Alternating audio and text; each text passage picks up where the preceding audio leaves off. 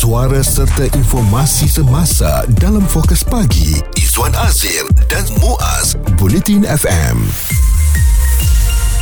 kami berdua nak bawa kita bersama masuk ke kelas Insurance 101.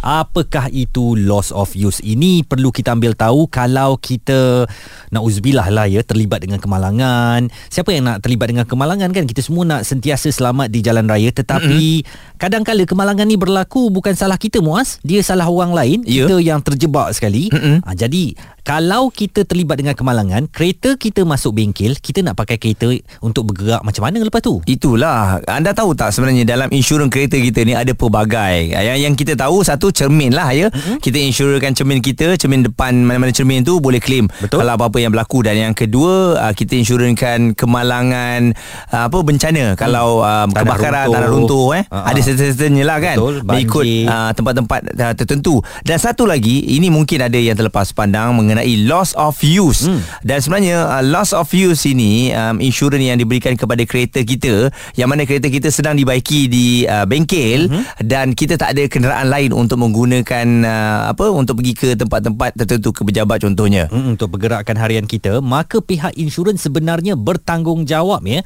untuk menyediakan satu kenderaan ganti bagi tempoh tertentu supaya kita dapat bergerak dan dapat meneruskan aktiviti harian bagi mengira jumlah tuntutan ia bergantung pada berapa hari yang diperlukan untuk baiki kereta anda dan sisi kereta kita. Misalnya kereta 2500 cc setara dengan RM50 sehari. Jadi jangan terima jumlah tuntutan yang rendah tanpa penjelasan yang jelas dan perlu meminta panduan rasmi daripada bank negara kalau tak rugi eh Mm-mm. kerana nak tuntut berapa hari sebab kereta uh, tak ada sampai 3 bulan mereka nak bagi 28 hari sahaja sebenarnya mereka bertanggungjawab untuk menyediakan satu kenderaan ganti yang boleh kita gunakan untuk pergerakan kita. Okey berdasarkan uh, carian kami eh uh, difahamkan cuma kereta yang tidak bersalah saja boleh claim. Mm-hmm. keputusan polis mengatakan pihak ketiga yang bersalah dan papasan adalah mengikut sisi kereta. Mm. contohnya bawa satu apa pulang kosong lah eh uh, RM30 kalau 1.5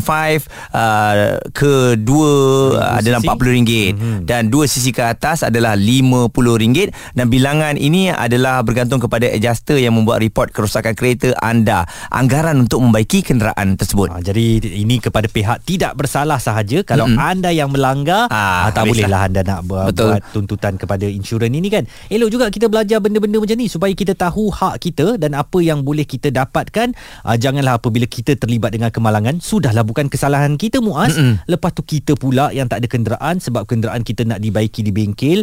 Eh eh kena menapak lah kena naik MRT lah kena pinjam kereta adik-beradik lah Betul. akan menyusahkan pihak lain yang mana sebenarnya pihak insurans bertanggungjawab untuk memberikan satu ganti rugi sementara kepada kita iaitu memberikan um, gantian kenderaan bagi tempoh tertentu supaya kita dapat terus bergerak isu terkini dan berita semasa hanya bersama Izwan Azir dan Muaz Bulletin FM. Cuba cek balik ataupun tengok-tengok kepada Rotex anda, insurans anda dah nak habis kan? Mm-hmm. Ha, jadi uh, selalunya kita akan repeat balik kepada syarikat insurans yang sama kan Izwan? Betul. Ha, tak ada tokok tambah maksudnya tak akan nak tambah untuk uh, kebencana ke. Mm. Kalau yang tak ada cermin tu tak payah tambah lagi sebab kita nak ambil yang paling murah. Betul. Dan sebenarnya apabila kita memperbaharui road tax ni jujur kalau kata diri saya lah Muaz mm. ya.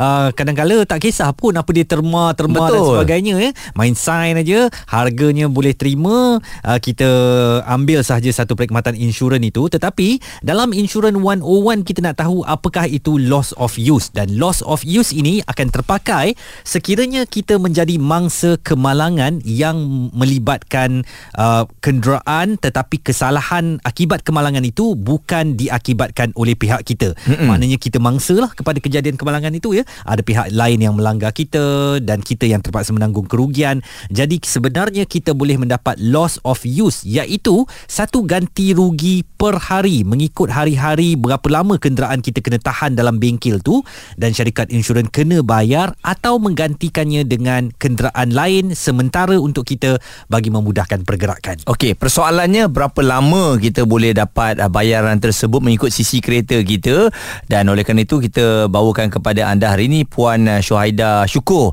dari dari tim Rotex online untuk berkongsikan mengenai um, loss of use ni. Jadi mungkin Puan Syuhaida boleh terangkan lagi lah apa benda loss of use ni untuk kefahaman kita bersama.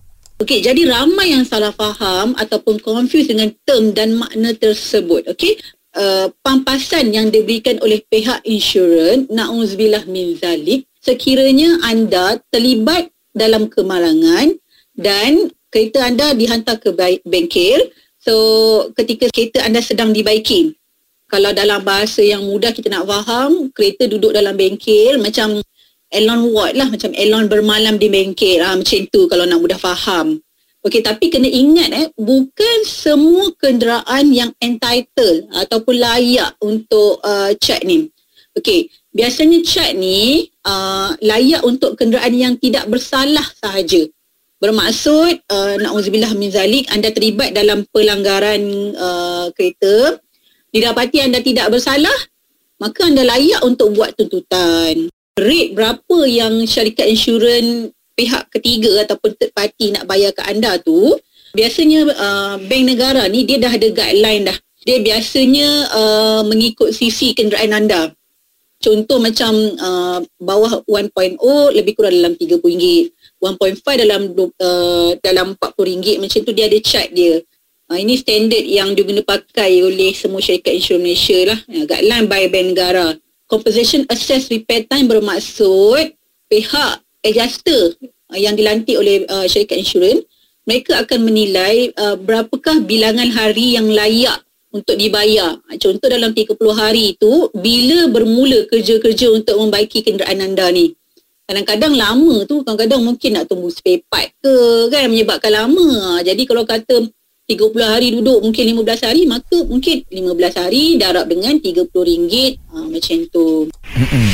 Okey, penerangan yang mudah untuk difahami hmm. uh, kalau duduk kat dalam ward allowance, duduk dalam ward tu ya. Betul. Uh, jadi sekali lagi kalau anda yang mungkin bersama dengan kami ni, sisi dia tu pun uh, ada harganya kalau bawah satu sisi tu kiranya 1.0 RM30 hmm. uh, untuk sehari, uh, 1.5 ke 2 RM40 dan dua sisi ke atas ni 2.0 ke atas RM50 dan uh, difahamkan juga kalau dilihat ya maksimum um, boleh claim adalah 30 hari. Betul. Itu pun untuk kereta yang total loss. Mm-hmm. Jadi kita kena tahu hak kita. Fokus pagi Izwan Azir dan Muaz komited memberikan anda berita dan info terkini Bulletin FM terus membawakan kepada anda Insurance 101 apakah itu loss of use dan uh, perkataan ini atau terma ini akan kita temui ketika kita uh, ketika kita terlibat dengan kemalangan ya. Iaitu kita perlu ambil tahu hak yang boleh kita terima. Seandainya kenderaan kita tersangkut di bengkel akibat mungkin uh, kemalangan yang telah pun merencatkan perjalanan kita dan juga pergerakan kita selepas ni akan terganggu sebab kenderaan itu berada di dalam bengkel bengkel mm-hmm. ada beberapa tips muas yang perlu kita ketahui uh, supaya kita boleh mendapatkan hak kita terutamanya daripada pihak insurans Okey, yang pertama, tahukah anda jika kemalangan dan longkai iaitu penarik kereta datang dan mereka ni akan suruh tanda tangan dokumen supaya mereka dapat komisen 10% uh, kan? Mm-hmm. Jadi jangan sesekali anda tanda tangan dokumen tersebut dan tak perlu risau sebab uh, longkai ni ataupun yang tarik kereta ni akan gertak dan momokkan dengan cerita sedih uh, macam-macam lagi. Sebab masa tu anda mungkin uh, fikiran anda di tempat yang lain kan? Betul, kita panik dan Betul. sebagainya. Jadi anda beritahu kepada dia, saya cuma nak towing biasa sahaja charge mungkin uh, RM200 jadi tarik kereta anda ke balai yang sepatutnya untuk buat laporan polis ikut kawasan. Lepas buat laporan suruh longkai itu hantar ke bengkel panel yang buat uh, pembaikan kenderaan. Kalau tak ada boleh telefon insurans dan minta alamat panel yang buat repair kemalangan. Dan lepas tu tibalah giliran anda pula untuk claim 10% daripada toke uh, ataupun tuan uh, kedai bengkel itu. Okey, caranya dia kata adjuster insurans insurans akan datang ke bengkel dan kira jumlah kerosakan.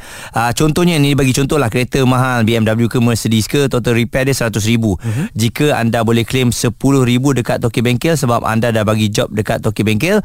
Sebab tu lah kalau longkai ni bergaduh berebut kereta sebab nak dapatkan komisen dari bengkel kereta. Hmm, hati-hati juga ada bengkel uh, yang kuat menipu eh sebab dia dapat claim dari insurans tapi dia tak tukar barang tu Mm-mm. dia cuma perbaiki sahaja dan hati-hati kalau longkai atau penarik kereta kata hantar dekat bengkel dia. Oh, uh, sebab longkai tu penipu sebab longkai tu tak ada bengkel. Mm-mm. dia cuma pancing sahaja dan dia akan adjust supaya hantar kepada kenderaan ataupun bengkel kawan-kawan dia. Okey jadi uh, kepada anda kena berhati-hatilah eh sebab ini berdasarkan pengalaman juga. Bila kita accident ni kadang-kadang kita tak tahu nak call siapa dulu. Betul. Uh, jadi sebab itulah kita kalau dah uh, lima orang datang kepada kita eh ambil dengan saya lah tarik dengan saya lah. Hmm. uh, anda boleh bagi tahu je. Tak apa jangan risau. Uh, saya dah ada nombor towing saya dah ada bengkel saya hmm. anda bagi tahu tu je kepada mereka kan? Dan jangan semudah-mudahnya anda turunkan tanda tangan kerana itu adalah persetujuan anda. Perlu dapatkan pandangan pihak yang arif lah tentang tuntutan insurans dan sebagainya. Ada yang kata jangan buat laporan ke bank negara dulu eh. Uh, kita boleh selesaikan sendiri kat sini sebab nanti proses dia complicated lah dan awak akan dapat duit awak lama lah dan sebagainya. Kadang-kala kita tertipu dengan semua hilah itu akhirnya hak-hak yang boleh kita dapatkan tetapi akibat kita telah turunkan tantangan terlepas semua benda tu dan kita kena game dengan uh, pemain-pemain ataupun toke kepada bengkel ni. Okey, jom kita tengok balik. Kita punya insurans sekarang ni ada tak loss of use? Uh, kalau ada bagus. Anda boleh dapat penerangan seterusnya kepada pihak daripada pihak insurans tu. Kalau tak ada mungkin insurans yang akan datang nanti bolehlah kita top up supaya kita dapat claim untuk kereta kita. Kita nak dapatkan atau dengarkan satu pandangan ni daripada Syahir yang nak berkongsi pengalaman beliau. Boleh dapat papasan sekiranya kesalahan itu adalah kesalahan orang lain. Yang tu kita boleh claim pada pihak insurans yang salah lah. Okay? Tetapi kalau kesalahan tu kesalahan sendiri, check balik dalam cover note insurance ada tak ambil loss of use. Kalau ada, yes you boleh claim under insurance you lah. Okay, kalau tak ada, memang tak boleh nak claim. Okay? Pendapat, komen serta perbincangan fokus pagi Izwan Azir dan Muaz Bulletin FM.